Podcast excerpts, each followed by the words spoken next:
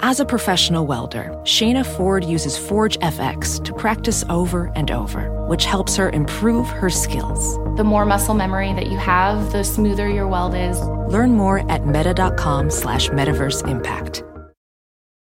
Want the same expert advice you get from the pros in the store while shopping online at discounttire.com? Meet Treadwell, your personal online tire guide that matches you with the perfect tire for your vehicle. Get your best match in one minute or less with Treadwell by Discount Tire. This program is sponsored by the Kavli Foundation based in Los Angeles, California. The Kavli Foundation is dedicated to advancing science for the benefit of humanity.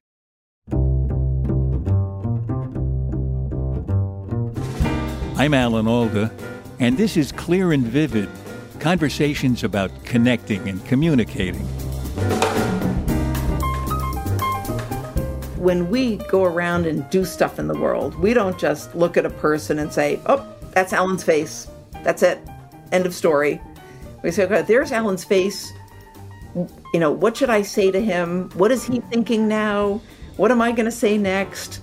Where did I see him last? All, all of those things require other brain regions. So these all of these regions need to be interacting with, talking to each other, sharing information. How information moves around in the brain from one region to the next is something I am deeply interested in.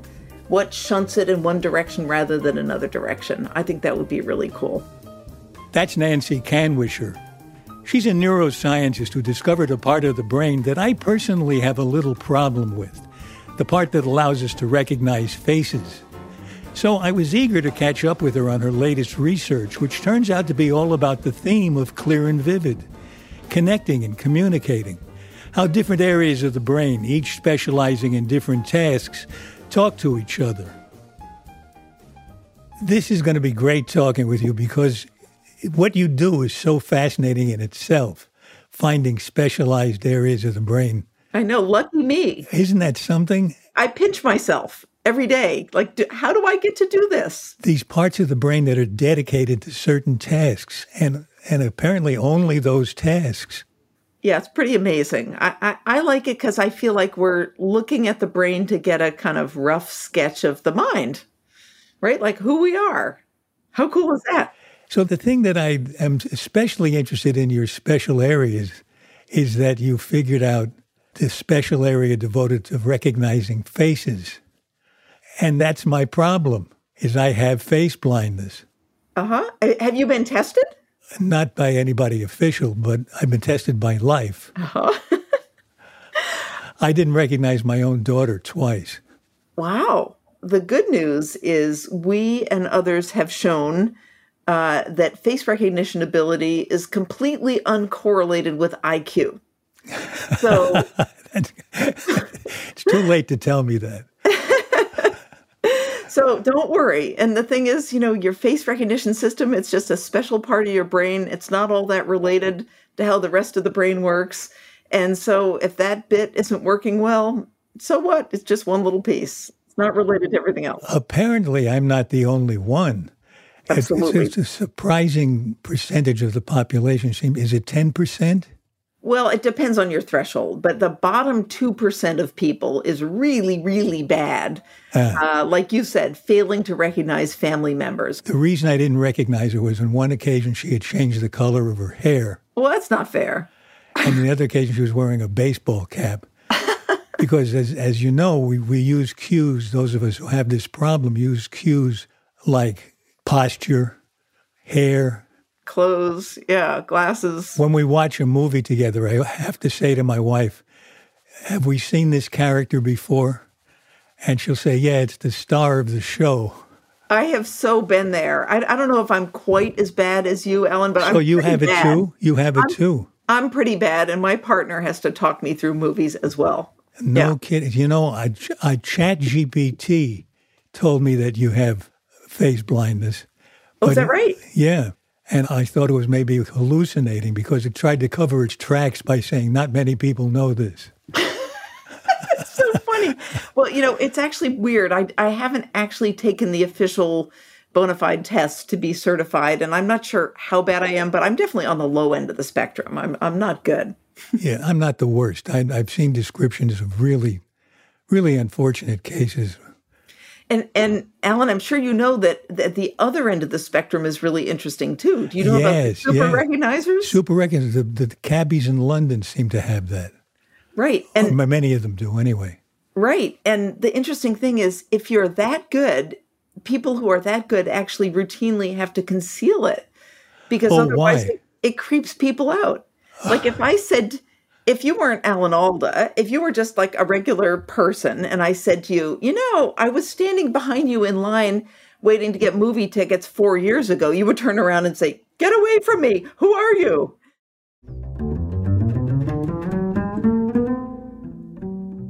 These specialized areas are around the head, around the brain. But in the center of the brain, mostly, isn't it mostly general computing going on? It's just a bunch of goo. No, I'm kidding. Um, well, but they're not, not so many specialized areas. Well, that's There. not quite right. Okay, I'm- good. I'm- okay. Straighten me out. Okay, okay, let's start with the basics. Okay, so the cortex um, is the outer surface of the brain, Mm-hmm. uh, and that's where most of conscious processing happen happens. Perception, language understanding, thinking, most of that stuff goes on in the cortex. It's the size and thickness of a large pizza. You have to fold it up to fit it inside your head. That's why the brain is all crinkled. And underneath all of that, you have a lot of subcortical structures. And since I mostly study the cortex, you shouldn't believe a word I say about subcortical structures. Um, but many of them are quite specialized. So, you know, you have the amygdala, which is involved in in various, um, you know, famously in fear, but also in other emotional responses to visual and other stimuli um, you know, the hippocampus, which is not specific for a particular content of information, but which is critical for establishing long term memories. And you have, you know, the nucleus accumbens and other regions that are involved in reward related processing. So there are a lot of subcortical structures that have quite a division of functional labor, uh, but in much more kind of, I don't know, fundamental functions, not content specific functions like faces and language and other people's thoughts. So, what I wanted to ask you was could a part of the brain that's not devoted to recognizing faces take over that task? Yeah. Great question. And as far as we can tell, mostly no. Um, that is, if if you have the great misfortune to have brain damage to your uh, fusiform face area as an adult, um, you are probably not going to get that function back. And it's an interesting question why you can't train up nearby cortex to do that task. After all, there's a lot of cortex that's generically involved in perceiving object shape, and why can't some of that take over this function? But apparently it can't, because people who have brain damage and lose that function in adulthood typically don't get it back.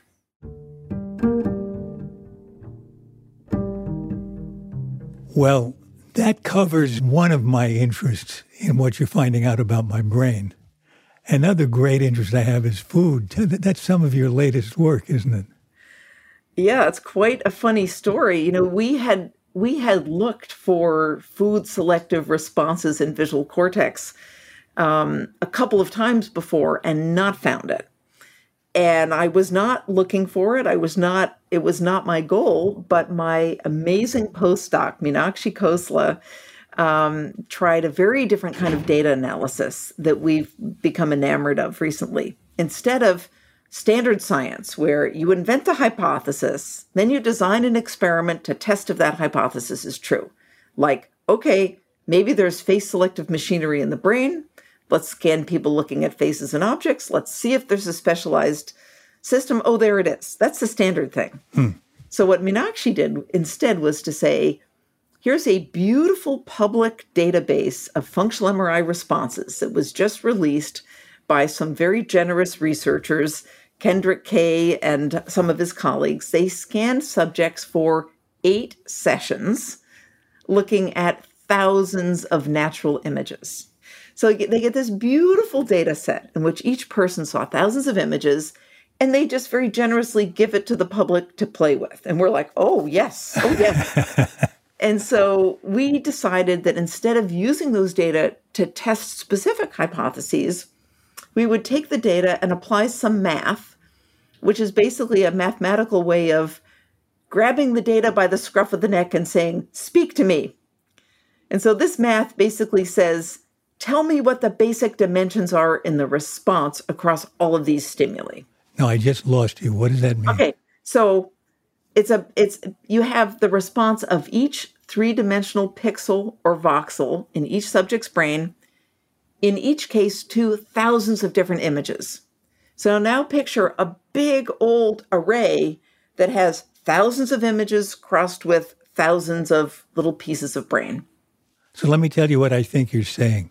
Yeah. It sounds to me like you're saying you have a way of sorting through all of the responses to all of the pictures. And when the same area responds to a given picture, it gives you a clue about what that where the area is and what it's responding to. How how how far off is that? Uh, it's not quite right. Okay, let me let me just try again. So we scan you. Let's suppose we pop you in the scanner eight times for 16 hours, and we show you thousands of images. Yeah. Now, for every little piece of your visual cortex, we know how strongly that tiny piece responds to each of 10,000 images. Mm-hmm. So now we can take that big pile of data and we can apply some math and say, what are the main kinds of responses that happen in Alan's visual cortex?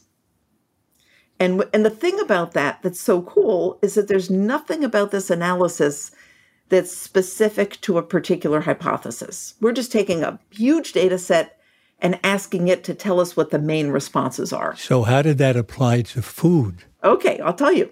So, when we did that, what we found is it just popped out of the math. We got selective responses to faces, places, bodies, and words. These were four things that we already knew existed. So that's a positive control. That's when you use a new method and you rediscover something you already know. Hmm. So that was cool. But then we got a fifth one, and it was food. And we just looked at this new component, and all of the top images were food images. And at first we said, well, that's ridiculous. We've looked for this before. We didn't see it. I don't believe it. And we spent about four months trying to make it go away. We thought, oh, it's just the color because food is colorful. Hmm. And then we thought, oh, it's just the curvy plates because most of the food is on a plate. Hmm. and then we went through, it's just this, it's just that, it's just the other. No, none of those, none of those hypotheses worked out. It's actually food. But it's pretty exciting and surprising to me because food is a weird category for visual cortex. In what way? Well, food makes sense that the brain would care about food. We got to eat to survive, right? Yeah. But what is it doing in visual cortex? Like most of the other specializations we see in visual cortex are for things that are perceptually coherent categories. Well, I think it's important to be able to see what you're going to eat. And if we were any better at it, we would never have eaten raw oysters.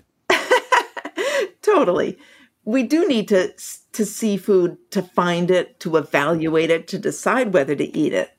But what's weird about it in the brain is that the other categories that have selective machinery are for visually very coherent categories. Like faces all look the same, more or less.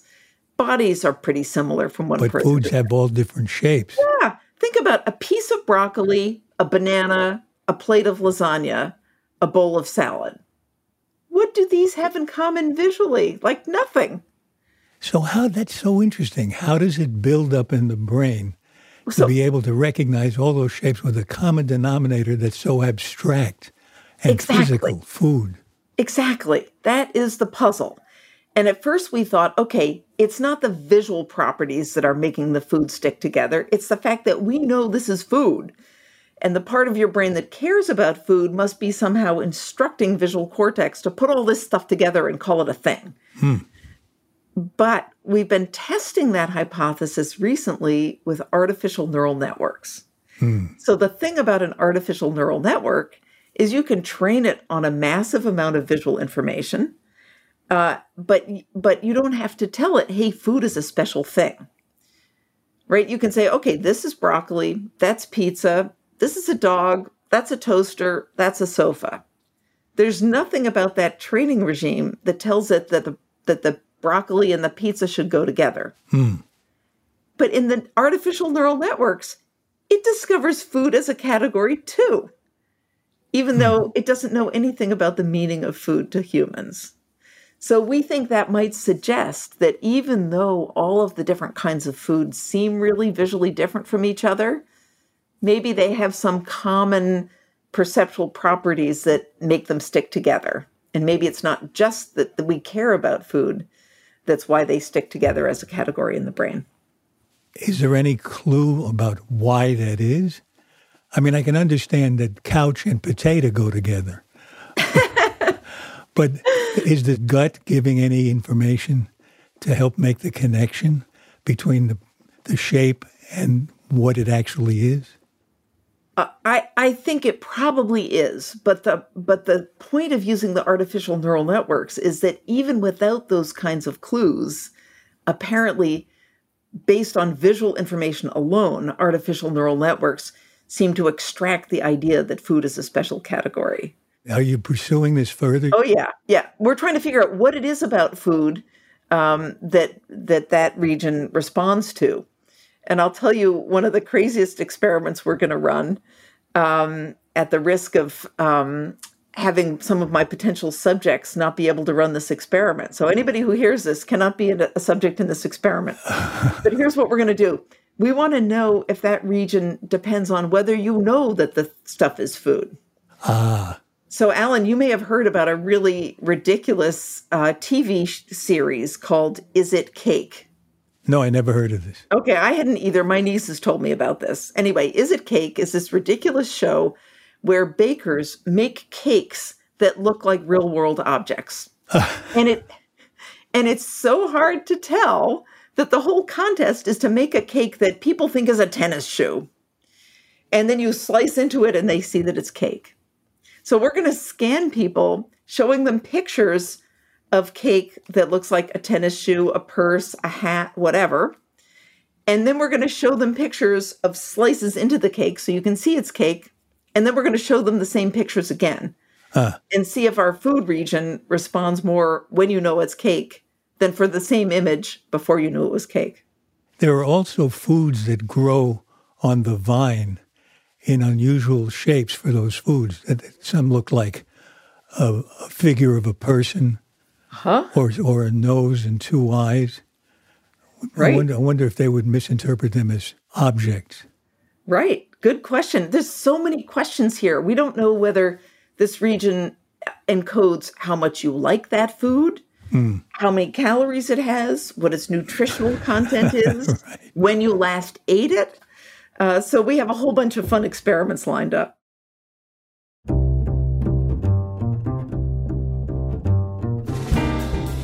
When we come back from our break, Nancy Kanwisher tells me about another brain area that specializes, this time responding only to music. And what's remarkable is that it recognizes as music not only a piano sonata or opera aria, but also heavy metal or even rap. This program is sponsored by the Kavli Foundation, dedicated to advancing science for the benefit of humanity. The Foundation's mission is to stimulate scientific research in astrophysics, theoretical physics, nanoscience, and neuroscience, to strengthen the relationship between science and society, and to honor scientific discoveries with the Kavli Prize. VR training platforms, like the one developed by Fundamental VR and Orbis International, are helping surgeons train over and over before operating on real patients. As you practice each skill, the muscle memory starts to develop. Learn more at meta.com slash metaverse impact. Want the same expert advice you get from the pros in the store while shopping online at discounttire.com? Meet Treadwell, your personal online tire guide that matches you with the perfect tire for your vehicle. Get your best match in one minute or less with Treadwell by Discount Tire. This is clear and vivid, and now back to my conversation with Nancy Kanwisher. Tell me about music. What are you finding out about music? Yeah. Okay. Well, we found music in a using a similar strategy to the way we found food. And again, in that case, we scanned subjects listening to lots of different kinds of natural sounds. So we asked on the web, what are the last 20 categories of sounds you heard? And people say stuff like man speaking. That's number one. I'm sorry to say, woman speaking is number six.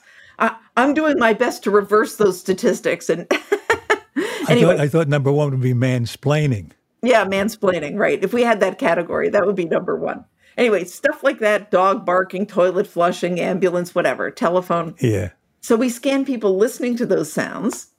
And then we just asked with a similar kind of math what are the main dominant dimensions of sound responses in the brain, in the auditory cortex? And we found things we already knew, like selective responses to high frequency sounds and low frequency sounds. That was already known. Primary auditory cortex separates out high and low frequency sounds. And so that was reassuring that we rediscovered something we already knew. Hmm. But then we also discovered it just emerged from the math that there's a selective response to music. And what's what's surprising about that is the same thing that's surprising about food. What is in common acoustically between a classical flute solo, a heavy metal band, an opera, a rap artist, a drum roll? All of these things produce a strong response in that neural population and yet they're so different from each other.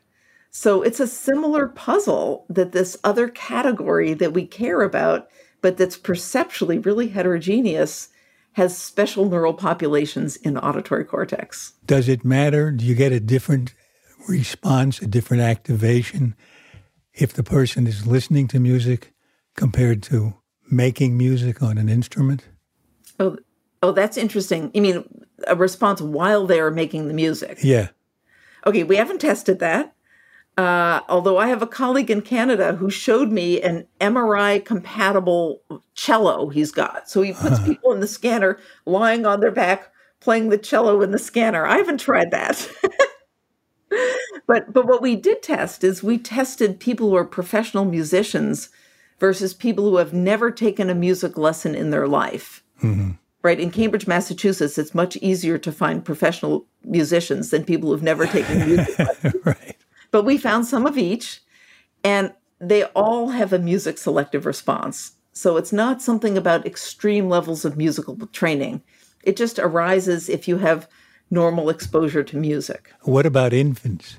Ah. Presumably they haven't heard much music. Well, actually, they can hear music in the womb there's good sound conduction to the womb. And so um, actually they do get, they hear music, they hear speech.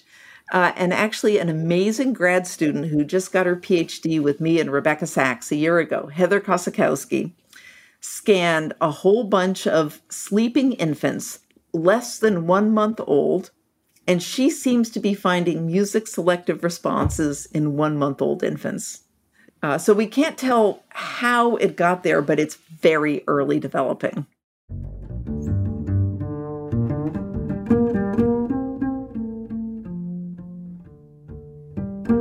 You mentioned Rebecca Saxe, who has done work, and uh, along with you, I believe, mm-hmm. on that part of the brain that thinks about what other people are thinking. Mm-hmm. That really interests me a lot because to me, that's part of the essence of communication is to pay really good attention to what's going on in the mind of the person you're trying to communicate with. Absolutely. Absolutely. That is the essence of being able to communicate with somebody is thinking, what do they already know? What do I need to tell them? How will they react if I say this next thing? Right. Uh, and it's really, it's really the essence of being a human being is spending a lot of your waking minutes thinking about what other people are thinking how is it possible to figure out what part of the brain is doing that? What condition do you put the person in so that it takes place and you can look at the activated part of the brain? Right. Well, so this was Rebecca Saxe's idea when she started graduate school. I believe she was, she might have just been 20 years old. She was very young and, but brilliant back then even and she said she wanted to study theory of mind or thinking about other you know how we think about other people's thoughts with functional MRI. And I said, Well, that is a really charming idea, but there's no way that is going to work. so you're a nice, smart kid. You can try two subjects and it's not going to work. And then you're going to get serious and study vision where we can make actual progress. And she kept finding intriguing results. And I kept saying, I don't believe it. Do more controls. I don't believe it. Do more controls. After three years of this, it's like, okay, you're right.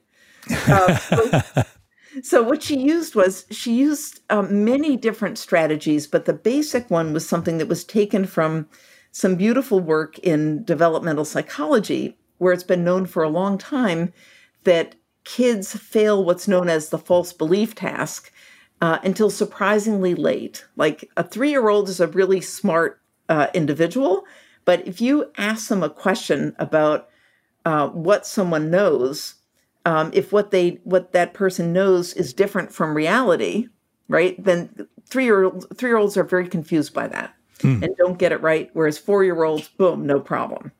So we use similar questions. Really, they're really kind of not even very interesting questions. Things like, you know, Joe baked lasagna and put it in the blue dish in his refrigerator. Uh, later that night, his roommate ate the lasagna and put some bread in the blue dish. When Joe opens the refrigerator in the morning, what does he expect to see in the blue dish? Lasagna or bread? Hmm. Okay, it's not even hard.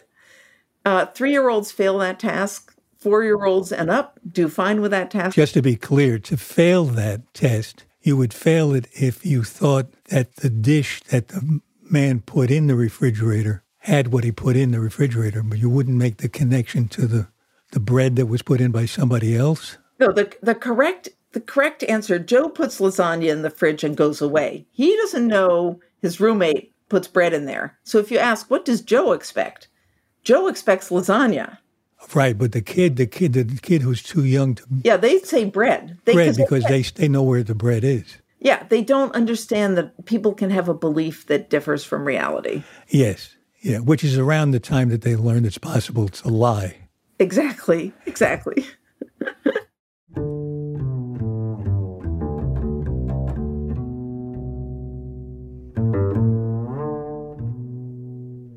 You mentioned earlier that one of your graduate students was able to scan infants in an MRI. How, how is that possible? Aren't they too squirmy to stay still long enough?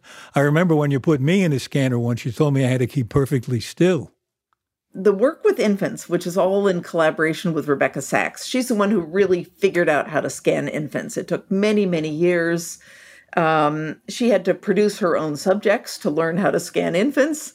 Uh, her son Arthur was scanned many, many times in his first year of life. And between Rebecca and Arthur and some intrepid graduate students, it took many years and they figured out how to get usable data from infants. It's very, very difficult because, you know, infants tend to move in the scanner.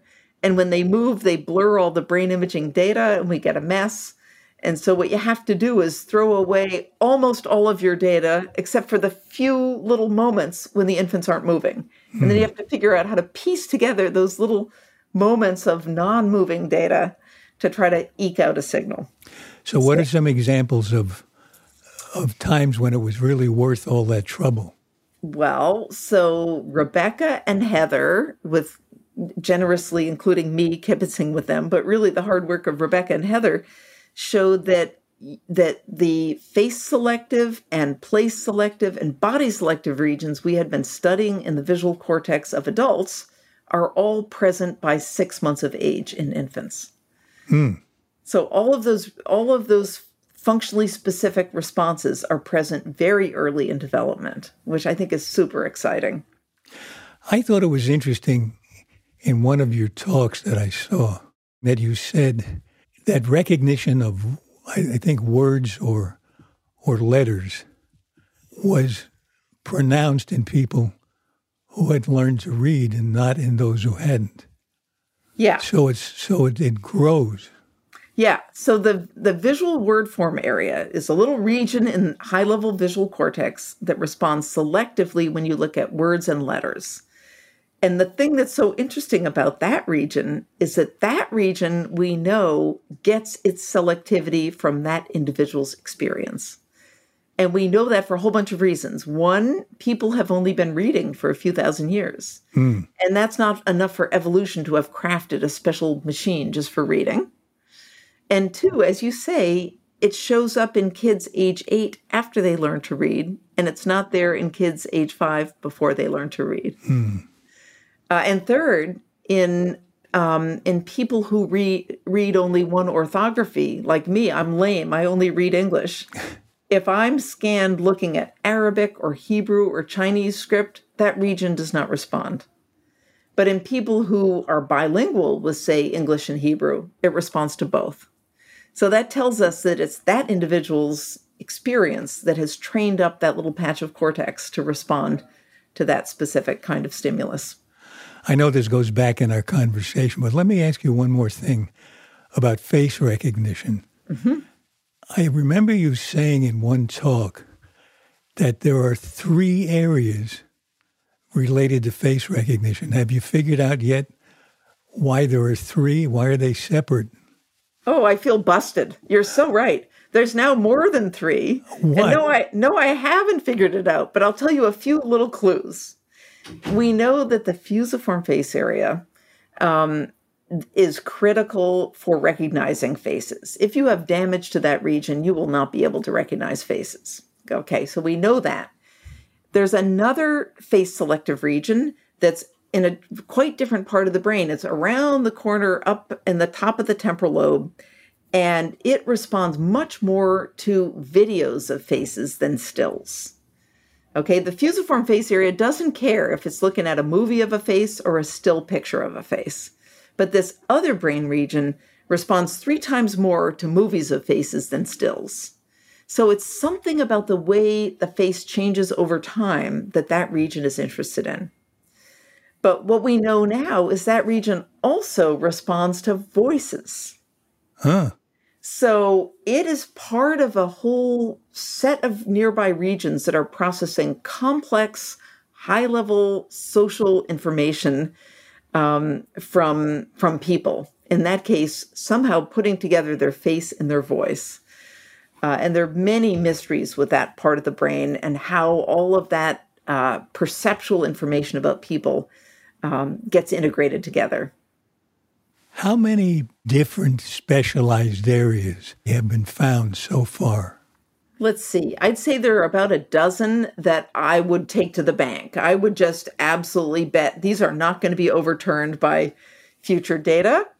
And then there's another four or five that we're working on, and they look interesting. And I wouldn't totally bet on it yet, um, but I'm hopeful. And uh, there are probably many more that we haven't even thought to look for. Do you have any evidence that they communicate with one another? Well, they have to. They have to, right? So when we go around and do stuff in the world, we don't just look at a person and say, oh, that's Alan's face. That's it. End of story. We say, okay, there's Alan's face. You know, what should I say to him? What is hmm. he thinking now? What am I going to say next? Where did I see him last? All, all of those things require other brain regions. So these, all of these regions need to be interacting with, talking to each other, sharing information. Um, and we see this, and this is hard to study because how information moves around in the brain from one region to the next is something I am deeply interested in. But it's going to move around really fast. And so most of our tools aren't good for giving us both the spatial and temporal information we need to see that information moving around. So I would imagine that artificial intelligence could be helpful if you figure out the right, the right formula. Well, there's actually a huge revolution going on in my field now with the use of artificial neural networks, which have proven to be enormously helpful in understanding the brain. So, you know, we read about Chat GPT and all these other things in the news, and you know, your cell phone can suddenly recognize your friends' faces. Their names pop up on your photographs, even when you don't ask them to. So all of this, all of this has been brought about by the this massive revolution in um, artificial neural networks just over the last decade or so. And so the interesting thing is those same artificial neural networks that are so good at object recognition um, and producing language, those same networks were not designed to model the brain, and yet they capture a lot of the things the brain does. To me, this is completely non obvious and fascinating. Like, why should an artificial neural network just trained to classify what object is present in an image? Why should that network work at all like the way the brain does? But it turns out that to a first approximation, there are many, many similarities between those artificial neural networks in the brain. And that is so surprising to me and so cool that we have now built models of the fusiform face area based on artificial neural networks, where we can feed those models a completely new image and we can per- predict extremely accurately exactly how strongly the fusiform face area will respond to that new image. So you do the experiment on the model. We get a prediction from the model, and then we run it in the brain, and we say, How good is that prediction? And we find that the correlation between the predicted response and the observed response in the brain is 0.9. That's a wow. really high correlation. So that sounds like it can speed up your work. Well, exactly. I'll tell you one way it speeds up our work. So I've wondered for years, you know, I say the fusiform face area responds more to faces than anything else, but what do I know? I've only tested a few dozen stimuli. Because how long can I keep people in the scanner? I can't test them on thousands of images. Mm. But I can build the model in the network and I can test the model on the entire machine learning database of 3 million images, run it over the weekend, mm. And get all look at all the top images in the model of the fusiform face area. We did that hoping to falsify our hypothesis, hoping that some of those top images that the model predicts the strongest response to might not be faces. And then we could test those in the brain. And this would be a kind of turbocharged way to show that we were wrong. The scientists like that. Powerful ways to falsify your hypothesis. Yeah, that's great. So we tried that, but all 200,000 top images were faces. So, so it's just true, apparently. Yeah, there was no, it was true. You you raise another question in my mind. Is it just human faces we're good at recognizing, or do we include animal faces? Other uh, animals? Well, well, I don't think we're as good at recognizing other animals unless we care a lot about those animals. Like I hmm. can recognize my dog's face because I love him dearly, um, and you know other dogs that are related. And sheep farmers are very good at distinguishing one sheep from another sheep, whereas you and I probably couldn't. No. Um, but that's a behavioral question about the ability. In fact, the fusiform face area is going to respond strongly to all of those faces. It's kind of indiscriminate. It just like anything that's got basically the basic structure of a face, it'll give you a, a very strong response. I wish we could talk longer, but our time is running out. However, we end every show with seven quick questions. Okay. Of all the things you could understand, what do you wish you really understood? I would like to understand how information travels from one brain region to another, how it knows where to go, what shunts it in one direction rather than another direction. I think that would be really cool. How do you tell someone they have their facts wrong? Oof, with great difficulty, with great delicacy, maybe I should say. What's the strangest question anyone has ever asked you? Oh my God. I get asked weird questions all the time. I'm sorry, I'm drawing a blank on that. I'm not coming up with anything very good. How do you stop a compulsive talker? Mm, uh, by looking away uh, and then interrupting if needed. Let's say you're sitting at a dinner table next to someone you've never met. How do you begin a real, authentic conversation? I ask people what they're excited about. Hmm. What gives you confidence? Uh, the incredibly brilliant and fun and engaged young people in my lab, who it is just a thrill to work with, and uh, I think I think we're in good shape with this generation coming up. Okay, here's the last one.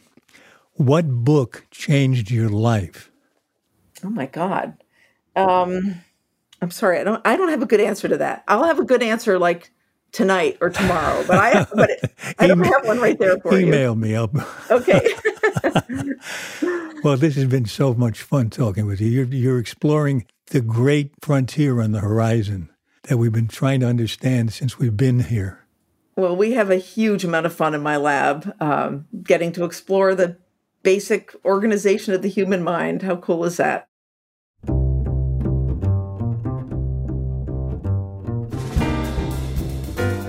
This has been clear and vivid. At least I hope so. My thanks to the Kavli Foundation for sponsoring this episode. The Kavli Foundation is dedicated to advancing science for the benefit of humanity.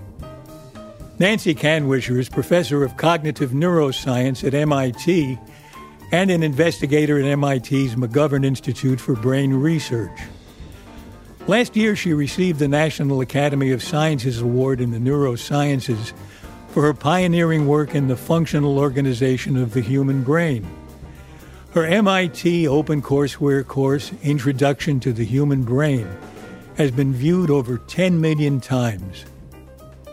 This episode was edited and produced by our executive producer, Graham Chedd, with help from our associate producer, Jean Chemay. Our publicist is Sarah Hill. Our researcher is Elizabeth O'Haney, and the sound engineer is Erica Huang. The music is courtesy of the Stefan Koenig Trio.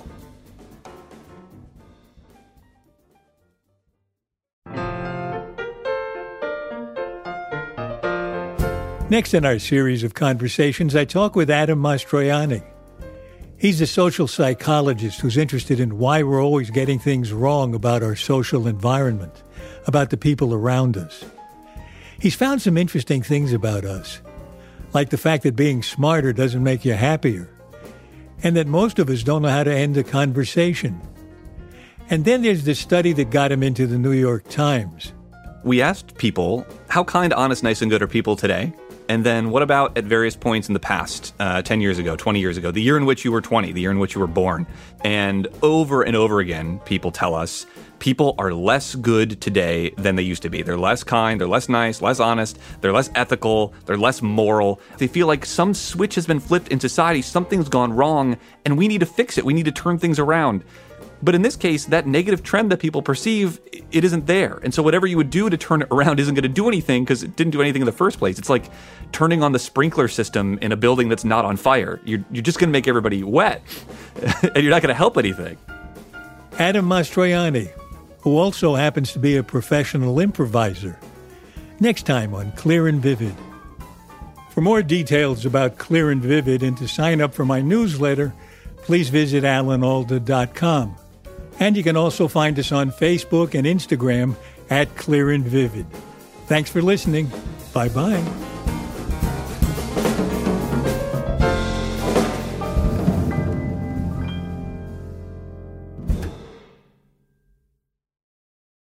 Want the same expert advice you get from the pros in the store while shopping online at discounttire.com? Meet Treadwell, your personal online tire guide that matches you with the perfect tire for your vehicle. Get your best match in one minute or less with Treadwell by Discount Tire.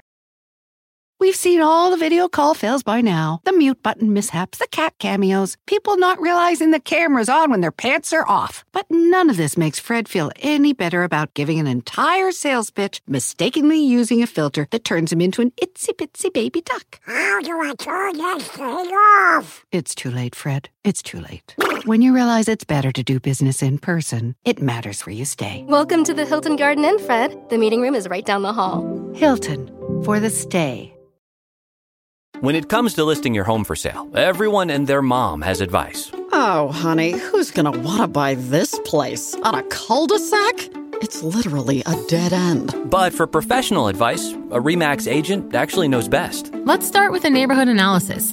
I've been seeing lots of buyers looking to move here. REMAX is the most trusted name in real estate. Visit REMAX.com or download the REMAX app to find the right agent. The right agent can lead the way. Based on 2022 BrandSpark American Trust Study. Each office independently owned and operated.